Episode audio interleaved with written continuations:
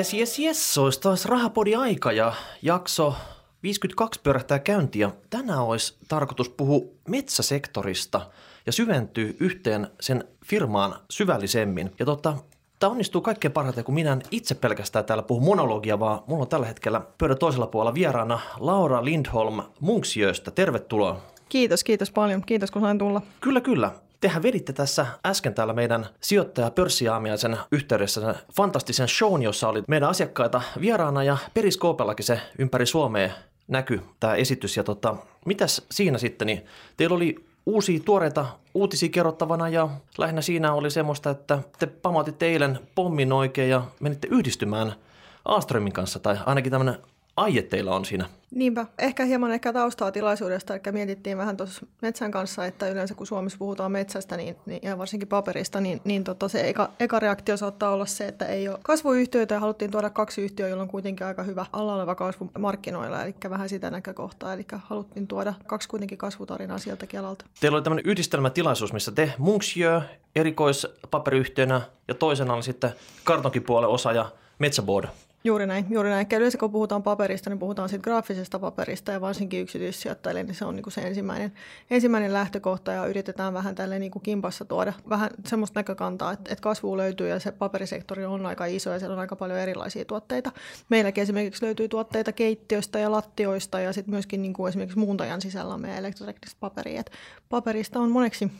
No sitähän nykyään näkyy joka puolesta paperi, että onko tämä nyt semmoinen homma, että Aikaisemminhan kaikki on niinku pitänyt sitä paperia, vaan se A4, mikä syöksyy sieltä printeristä ulos. Tai Hesarin sanomalehtipaperi tai joku muu, mutta oikeasti niin tota, ne on tavallaan vähenemässä ja sen on korvaamassa tämmöinen niinku erikoispaperit ja muut kartongit sitten. No siellä on vähän eri käyttäjäkunta, erilaiset asiakkaat. Että tavallaan se, mikä nyt tietysti on mua lähinnä, on nämä erikoispaperit. Ja ne hirveän harvoin niitä näkee oikeastaan missään. Et jos miettii vaikka laminaattilattiaa tai itse asiassa tätä pöytää, mikä on tässä meidän edessä, niin tässäkin, mikä ei nyt tietysti näy, mutta tämmöinen pyöreä, pyöreä laminaattilevy, niin, niin sieltäkin löytyy paperia. Mutta se ei niin kuin ole niin semmoinen äh, tavallaan ehkä helppo kuin se, se A4, mikä löytyy kotota tai toimistolta tai sitten sanomalehtipaperi aamulla. Tarkoitatko, että montaa tuotetta moni pitää muovina, mutta oikeasti se on paperia? No näinkin voisi sanoa. Itse asiassa silloin, kun mä itse aloitin Munksjöllä, niin, niin tota, sain kyllä lukea, lukea pari kertaa läpi niin tuoterepertuaarin ja, ja ymmärtää, että missä kaikkialla on paperia ja myöskin, niin kuin, että mitä ehkä semmoisia sovelluksia, niin missä paperia voi käyttää ja, ja ehkä mahdollisesti korvata muovin. No onko tässä nyt tullut kaikki rajat jo vastaan sitten, että onko paperi jo uitettu joka paikkaan, missä sitä voi käyttää vai vieläkö on niin kuin pipelinessä kaiken näköisiä ideoita, mitä ei vaan vielä tuotu markkinoille? No ei missään tapauksessa, vaan nimenomaan aika moni paperiyhtiöhän puhuu nyt siitä, esimerkiksi Billerud Ruotsissa, jos, jos seuraa seuraa heidän, heidän tavallaan sijoittajatarinaa, niin hekin puhuu aika paljon siitä, että he pystyy, pystyy korvaamaan niin paperituotteilla tai oikeastaan sellupohjaisilla tuotteilla, niin, niin esimerkiksi muovin. Ja niinhän on ihan erilaiset vaikutukset pitkällä aikavälillä ympäristöön. Että, että mekin uskotaan siihen, mutta se on pitkän aikavälin tavoite, ei mikään, ei mikään sanotaanko muutamassa vuodessa tapahtuva trendi.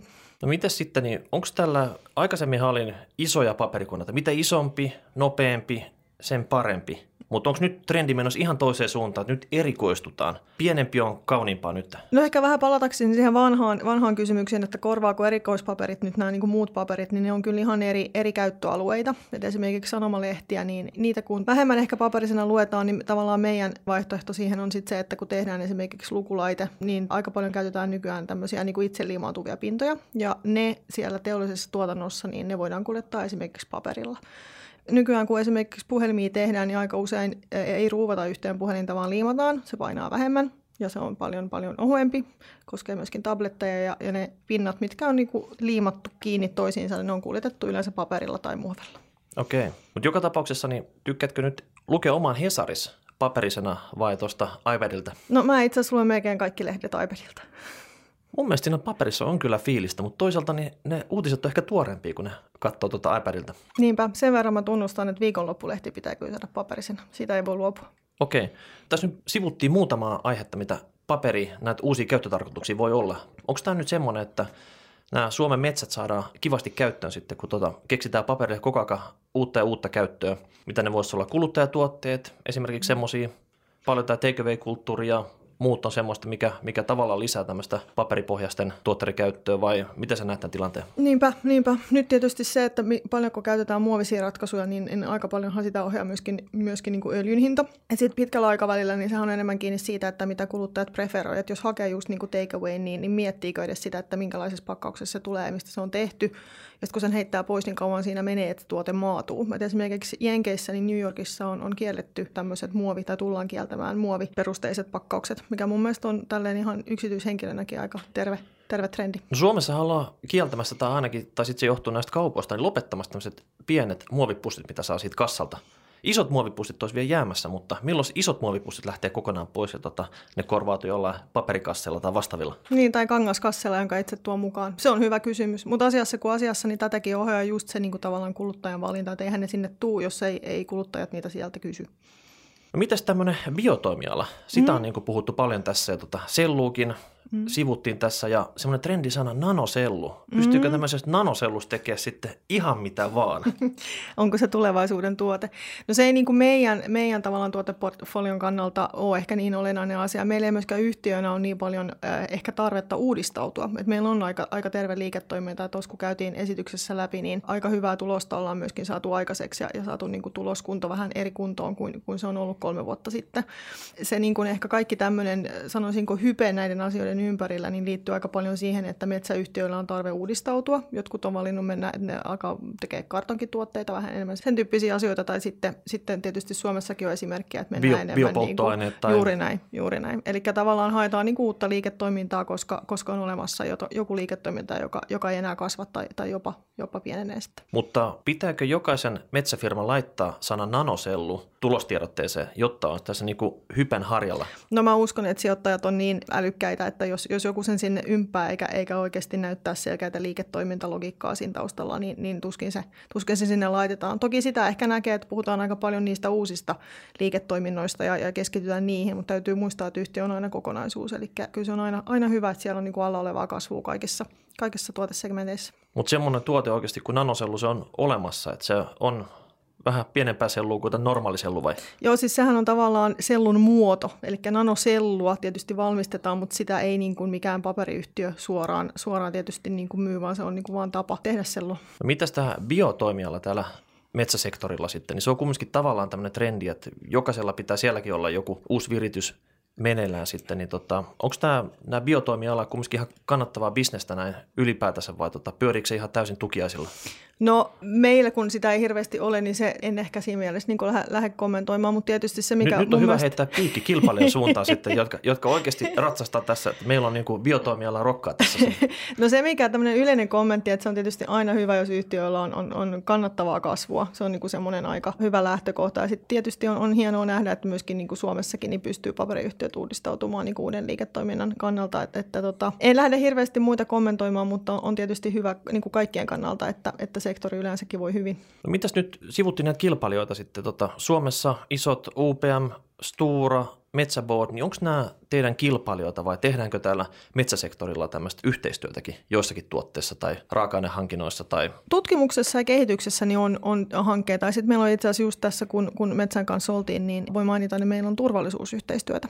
Että tämä sektorihan on aika, ei voi sanoa, että vaarallinen, mutta tietysti Tapaturma altis. Juuri näin, juuri näin, tai tavallaan, että se riski siitä, että, että tehtailla jotain tapahtuu, niin, niin on kuitenkin ihan olennainen. Eli heidän kanssa meillä on esimerkiksi turvallisuustyötä. Sitten tutkimus- ja kehitystoiminnassa niin tietysti yliopistoilla esimerkiksi on on, on niin kuin eri, eri, eri hankkeita ja meilläkin tehdään aika paljon niin kuin Siinä on yhteisrahoitusta, yhteisrahoitusta sitten. Joo, itse asiassa meillä on meillä tällä hetkellä niin, niin keskitytään, niin kuin, keskitytään Ruotsin päähän, kun siellä, siellä se pääkonttori niin kuin on, mutta tietysti myöskin nämä, nämä yliopistot toistensa kanssa tekee yhteistyötä. Sitten palatakseni niihin kilpailijoihin, niin UPM on meidän release liiketoiminnan suurin yksittäinen kilpailija.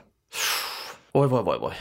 Joo, se on kuitenkin se release niin se, siellä on hyvä alla olevaa kasvua, se on terve business, ja UPM vaihtoi just tässä vähän aikaa sitten niin liiketoimintayksikön nimeä. Siitä voidaan jotain päätellä, että heidänkin mielestä erikoispaperit on, on attraktiivin liiketoiminta. No mites tota, näytteleekö tämmöiset patenttihommat, onko niille iso merkitys metsäteollisuuden kasvussa, että perustuuko nämä niin keksinnöille ja patenteille nämä uudet kasvualueet? Joo, meillä taitaa olla pikkasen päälle 200 patenttia, riippuu vähän, riippuu vähän miten laskee. Meillä on esimerkiksi just tässä releasissä, joka, joka on nimenomaan on tämä, jossa, jossa UPM on kilpailija, niin tota, tämmöinen aktiivipatentti, joka ihan lyhkäisyydessä niin siis säästetään meidän asiakkaalta niin raaka-aineita, joka on aika kallis raaka-aine. Eli tavallaan se paperi, mikä meillä on, niin kun se lähtee seuraavaan jalostusvaiheeseen, niin tulee selkeät kustannussäästöjä. Se on muun muassa patentoitu. Et se kuulostaa hauskalta, että mitä paperin kautta voidaan tämmöinen asia tehdä, mutta tota, se on, siinä on semmoinen pintakäsittely, että se, se seuraavassa päässä niin, niin selkeästikin niin kuin helpottaa tuotantoprosessia. No mitäs nyt näissä patenttihommissa, niin ainakin joskus ollut statistiikkoa, että Suomi ihan kärkipäässä hakee patenttia patentteja. Tuntuuko siltä, että Suomen metsäteollisuus on johtava tämmöisessä patenttipuolella, että siihen niin kuin tavallaan pystyy sitä uutta bisnestä sitten sen varaa laskemaan? No en uskalla sanoa, mutta kyllähän se aina menee niin, että jos on, jos on joku tuoteinnovaatio, jota varsinkin haluaa kilpailijoita suojata, niin kyllähän se patentoida kannattaa en niin kuin suuresti osaa verrata, verrata varsinkaan niin kuin muihin toimialoihin, että onko, onko niin kuin paljon vai vähän, mutta tietyt tuoteominaisuudet ja, ja valmistusprosessit, niin, niin tota, ne, on, ne on meillä kyllä niin kuin patentin alla, eli erikoispapereissa niin se on tärkeää. Tullaan niin kuin tota johtavalla tuotteella sitten, mikä on parempi kuin kilpailijoilta löytyy. Niinpä, ja sitten mieluummin vielä vähän korkeaseen hintaankin. No niin, no sen saa siinä kaupan päälle sitten. Missä ne markkinat näille tuotteille on sitten, että Suomessahan tuotetaan paperia, ja täällä sitä laivataan sitten eteenpäin. Ja mistä ne ostajat löytyy? Joo, no Myksyahan on siinä mielessä mielenkiintoinen suomalainen pörssiyhtiö, että meillä ei Suomessa varsinaisesti toimintaa ole muuta kuin konsernikonttori, eli erikoispaperikoneet on, on historiallisesti ollut, ollut, ollut vähän muualla, toki niitä myöskin Suomesta. Suomesta niin kuin niin lähempänä asiakasta sitten? No itse asiassa joo, se, ei niin kuin, se on sen verran ö, tota, kallis tuotettu erikoispaperi, että se niin sanotusti matkustaa kyllä hyvin, Eli logistiikkakustannukset ei ole niin iso osa sitten loppuhintaa. Siitä on kyllä hyötyä, että ne tehtaat esimerkiksi on aika lähellä toisiaan. Et meillä se on niinku selkeästi ollut tämä, että et fokus on, fokus on niinku Euroopassa ja, ja sitten ne volyymit, mitä otetaan niinku muualta, Brasilia äh, lukunottamatta, missä meillä on tehdas, niin ne, ne viedään kyllä. Ja sitten se on tämmöistä aika niinku valittua, että esimerkiksi Aasiassa niin me myydään vähän sitä niinku toplinea, eli vähän parempaa mm, ja laadukkaampia tuotteita, koska sitten paikalliset toimijat pystyy sitten vähän niitä niinku halvempia, halvempia versioita niin kustannustehokkaammin tekemään.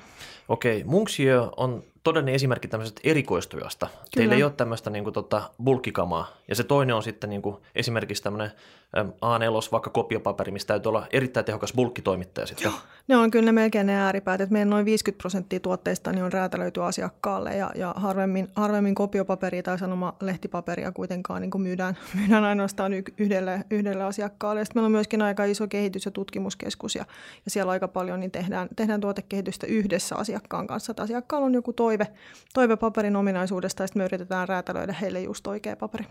Minkä tyyppisen paperin kysyntä kasvaa koviten maailmalla tällä hetkellä? No meillähän esimerkiksi meidän tuoteperheestä niin, niin tämmöinen tota, hiekkapaperin takapaperiksi sitä ehkä voidaan suomeksi kutsua, eli niin kutsuttu abrasive backing, niin siellä niin on ollut aika hyvät kasvuluvut ja siellä on muun muassa tota, Aasian autoteollisuus, joka on vetänyt sitä ainakin meidän osalta. Eli vaihtelee hirveästi, mutta meidän strategiahan on se, että me ollaan pelkästään sellaisilla alueilla, mitkä kasvaa.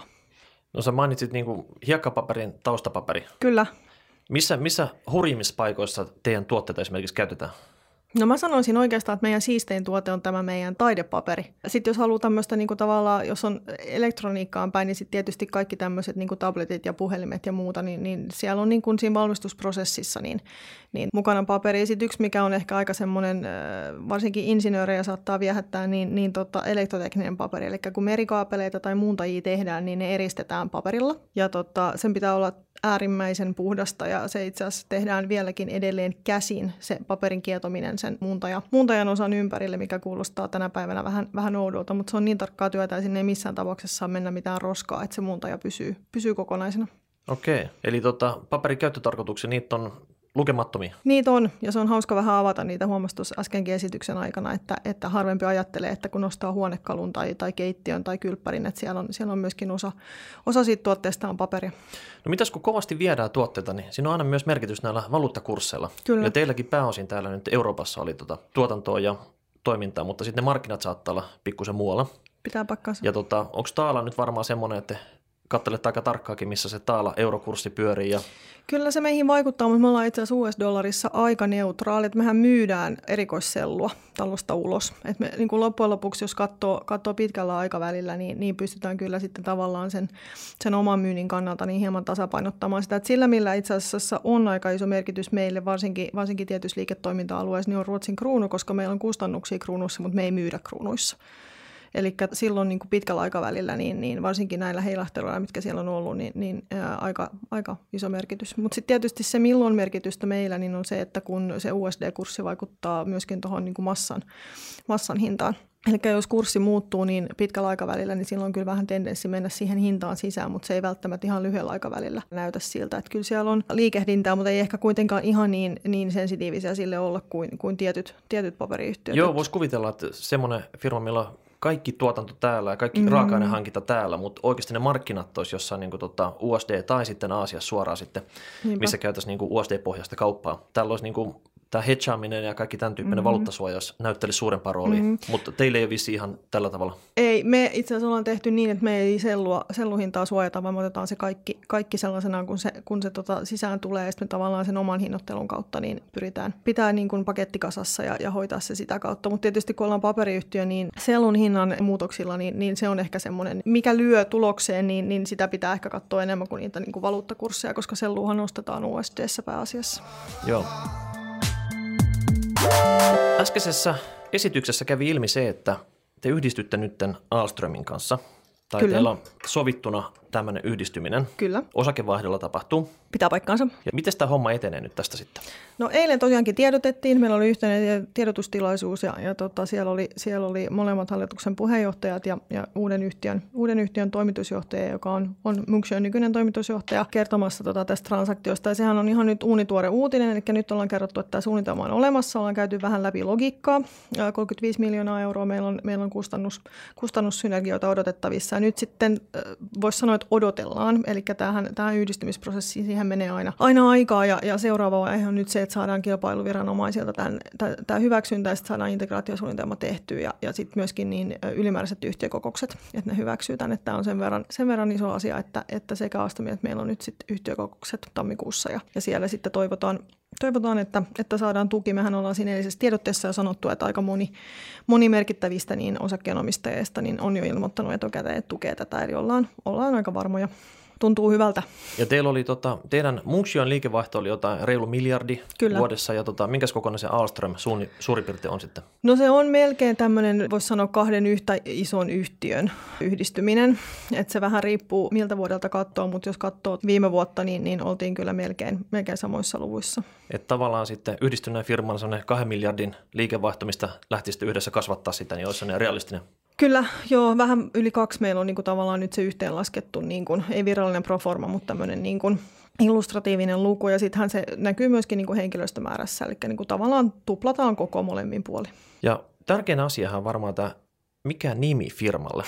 Kyllä. Ja tässä, oliko nyt tämmöinen työnimi on niin kuin Munksjö Alström? Kyllä, sillä mennään toistaiseksi. Ja, ja tota, ollaan huomattu, että toi Munksjö on kyllä, se on, se on varsinkin Suomessa, niin se on, se on hankala, hankala lausua. Eli yritetään, yritetään löytää semmoinen, semmoinen nimi, joka, joka kuvastaa to, myöskin niin kuin molempien yhtiöiden niin pitkää historiaa. Se on niin kuin, Alströmhän on osa, osa suomalaista teollisuushistoriaa ja, ja Munksjö samalla tavalla sitten Ruotsin puolella. Et nyt täytyy vaan miettiä semmoinen, semmoinen nimi, joka toimii, toimii molemmin puolin. No miten tämmöinen kuin Munkström tai Aalsjö? No, Onko nämä ollut tapetilla? Kaikke, joo, kyllä näitä on ehdotettu ja, ja varsinkin nyt kun me ei olla ilmoitettu mikä se on, niin, niin mielikuvitus on kyllä lentänyt aika korkealla ja, ja kaikki ehdotukset otetaan vastaan. Mutta tota, Eli saako sinulle lähettää ehdotuksia? Saa jos... ilman muuta.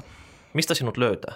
Tukholman konttorilta ja hyvin usein myöskin täältä Helsingistä. Ja puhelinnumero on myöskin nettisivuilla, että, että ilman muuta. Mä hyvin usein ja hyvin mielelläni puhun kyllä yksityissijoittajien kanssa. Okei, minkälaisia kyselyitä yksityissijoittajat, pois lukee tämä fuusio nyt, niin tota, minkälaisia kysymyksiä sä saat yksityissijoittajilta? No selkeästi suositun kysymys on se, että paljonko tullaan maksamaan osinkoa, ja se on, se on hyvä kysymys ja siinä mielessä, heti että... edellisen osingon maksamisen juuri jälkeen. näin, juuri näin. Ja, ja tota, eli käytännössä mahdoton, mahdoton vastata, ja sehän on aina hallituksen päätös, eli se, se sijoittajasuhdetoiminto, niin, niin ei, kyllä, ei kyllä yleensä siihen, vastausta, siihen kysymykseen vastausta saa. Tietysti se, että sit, kun, kun joku soittaa ja, ja kysyy tämmöistä, niin oikeastaan se alla oleva kysymys saattaa olla, että mikä on osinkopolitiikka ja, ja paljon niin kuin aikaisemmin maksettu ja mikä on ehkä tämmöinen osake ö, niin kuin omistajapohjainen oletus siitä, että mitä, onko siellä niin kuin mielenkiintoa, mielenkiintoa saada, saada osinkoa vai, vai satsataanko enemmän niin kuin kasvuun, että se on sitten sen tyyppinen keskustelu, mikä siitä, mikä siitä lähtee. Se on selkeästi suosituin. Sitten meillä tulee aika paljon ihan siis tämmöisiä, soitetaan jostain tietystä tekstistä vuosikertomuksessa ja halutaan kuulla lisää ja sitten aika paljon aikaa mulla itse asiassa menee ihan siihen vaan, että kertoo mitä me tehdään, kun meidän tuotteet on niin... niin kuin, Moninaiset. Joo, ja sitten ne on myöskin niin arvoketjussa aika takana että jos mäkin ostan niin laminaattipöydän, niin, niin tota, se on tavallaan se niin eka vaihe siinä tuotannossa niin, niin tota, ollut se, että se paperi, paperi tehdään ja sitten siinä saattaa olla kaksi tai kolme jatkojalostajaa siinä niin välissä ennen kuin se sille kuluttajalle menee. Että siihen menee aika paljon aikaa ja se on tosi hauskaa, koska hyvin usein käy niin, että, että tuntee ehkä yhden tai kaksi tuotetta ja varsinkin suomalaiset yksityissijoittajat niin tuntee tämän Iroke pohjapaperiliiketoiminnan, koska UPM on siellä, siellä myöskin, mutta nämä kaikki muut on yleensä aika, aika uusia tuttavuuksia. Onko siitä mitään alustavia suunnitelmia, että säilytättekö listauksen molemmissa pörsseissä? Kyllä, se päätös on tehty ja säilytetään ilman muuta, koska me halutaan, halutaan tukea sitä, että, että yksityissijoittajat pystyisivät meihin sijoittaa, on se sitten sekissä vai, vai eurossa. Mitäs tota, nouseeko se semmoiseen koko luokkaan, että nousi sitten esimerkiksi midcapista suoraan jo isojen joukkoon vai tota? Kyllä, meistä tulee Suomessa large cap-yhtiö. Okei, eli kohta voi sanoa tervetuloa tänne large cap-yhtiöiden joukkoon vai? vai, to- vai? Toivotaan näin, eli, eli tota pörssikursithan vaihtuu, vaihtuu joka päivä, mutta jos nyt tehdään semmoinen valistunut arvaus, niin, niin kyllähän se siltä näyttää, että me sinne pompsahdetaan. Okei. Mitäs vielä hei, tota, tämmöisen osakkeen niin kuin, tämmöisen likviditeetistä, että mm. kun on niin kuin, paljon tämmöisiä isoja ankkuriomistajia, mutta ne saattaa olla sitten, oli vaikka niin kuin Instikat tai rahastot tai jotkut muut, ehkä käy vähän harvemmin kauppaa. Kyllä. Ja sitten on niin kuin, tämmöiset yksityissijoittajat, niin, joita meilläkin on niin kuin, tuhansia asiakkaina, niin tota, miten te suhtaudutte tämmöisen jälkimarkkinan likviditeetin? Haluatteko, että teidän osakkeella käydään paljon kauppaa? No mä luulen, että se on kaikille osakkeenomistajille hyvä, jos käydään tarpeeksi kauppaa. Sitten on tietysti hyvä kysymys se, että paljonko on tarpeeksi. Me ollaan itse tehty aika paljon sen kanssa työtä. Meillä oli silloin, kun, kun yhtiö listattiin, niin äärimmäisen iso määrä oikein oikein pieniä osakkeenomistajia. Jos sulla on kymmenen osaketta jotain pörssiyhtiötä, niin, niin intressi tehdä niille jotain versus se, että sulla on 250 tai 500 on tietysti aika iso. Eli tota, me ollaan yritetty tehdä aika paljon sen kanssa ä, niin kuin töitä, että, että tota, yksityissijoittajat niin tekisi jonkin tyyppisen valinnan meidän suhteen ja, ja sitten tavallaan saataisiin vähän muutettua sitä, sitä tota rakennetta niin päin, että, että siellä olisi vähän, vähän suurempia osakepotteja, mitkä löytyisi. Että se on historiallinen asia, eli silloin kun, kun 2013 lyötiin Alström ja, tai Alströmin Label and Processing liiketoiminta ja Munksjö yhteen, niin, niin saatiin jakautumisvastikkeita, että sieltä löytyy aika semmoisia pieniä osuuksia. Niin se on erittäin hyvä, että niitä ankkurisijoittajia on, ja se on erittäin hyvä, että siellä on osakkeenomistajia yhtiöille kuin yhtiöille, joilla on tämä niin pitkän aikavälin katsomus. Että se, että jos sulla on liikaa, liikaa niin kuin spekulatiivisia sijoittajia, varsinkin jos sulla on paljon kansainvälisiä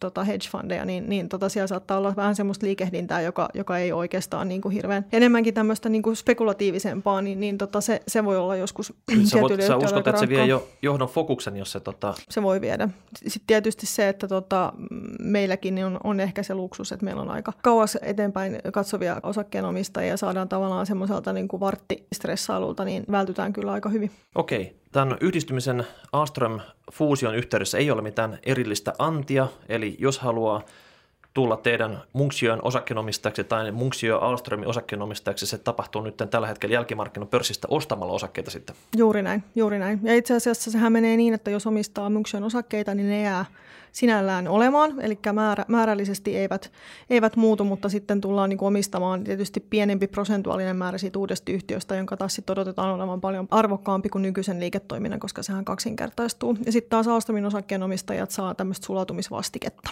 Miten mulla tulee sellainen fiilis, että Munksjö vie ja Aastrom vikisee? Teidän toimitusjohtaja tulee johtaa uutta yritystä, teidän osakkeenomistajat säilyttää tämän osakkeensa ja Aastromin osakkeet konvertoidaan sitten tämän uuden firman osakkeeksi. Et, et jotenkin te olette ottanut tämän niin kuin kuskin paikan tässä yhdistymisessä. No se on, se on ehkä helppo katsoa sitä niin, mutta kyllähän se on niin kuin tavallaan molempien hallitusten niin kuin yhteinen tahto ollut, että näin tehdään. Ja sitten se, että minkä takia Munksjö tavallaan on tämä acquiring partner, niin kuin, se, niin kuin se englanniksi lausutaan, niin johtuu ihan kirjanpidollisesti siitä, että me ollaan oltu isompi. Eli se on niin kuin ihan tekninen asia. Ja sittenhän me ollaan sanottu, että, että palataan siihen, miltä johtoryhmä näyttää. Nythän siellä on johtoryhmässä jo nimetty Alstomien puolelta henkilö, että tota, kyllä tässä mennään samoilla, samoilla tota, ja vierekkäin ja, yritetään saada mahdollisimman, mahdollisimman hyvä yhdistyminen, yhdistyminen aikaiseksi. Mä luulen, että molemmin puolin nähdään kyllä se myöskin organisaatioissa, että, että tota, tässä on järkeä.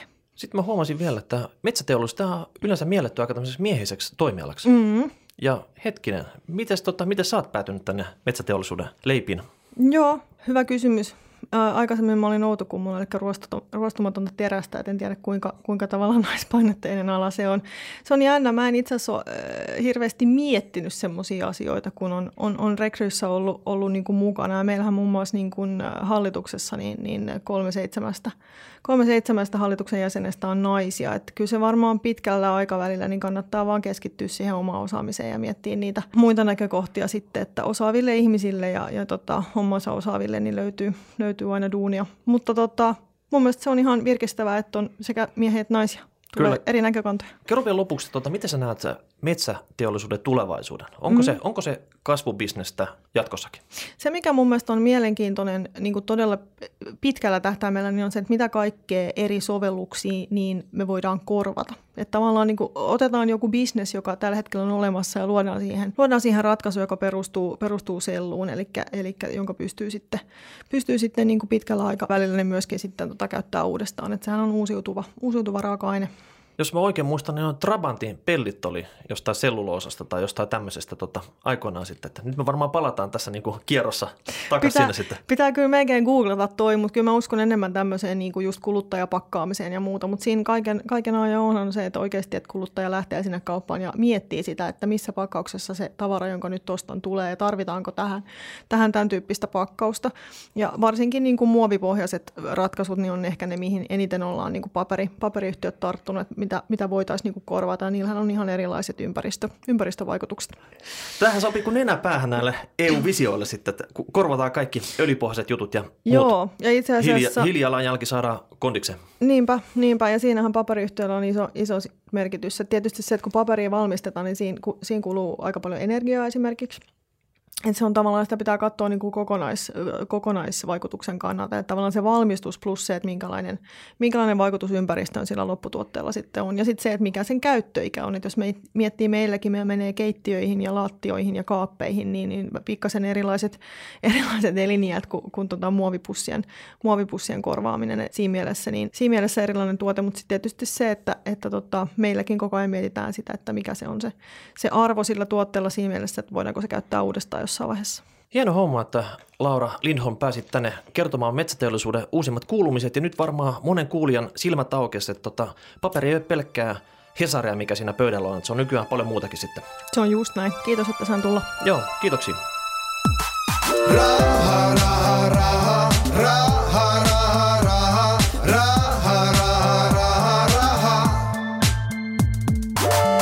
Nordnetin Rahapodi on podcast, jossa puhumme taloudesta, säästämisestä ja sijoittamisesta. Sinä päätät podin sisällön, joten ehdota aiheita ja anna palautetta Twitterissä hashtagillä rahapodi tai lähetä sähköpostia osoitteeseen rahapodi at Seuraava jakso julkaistaan ensi viikolla.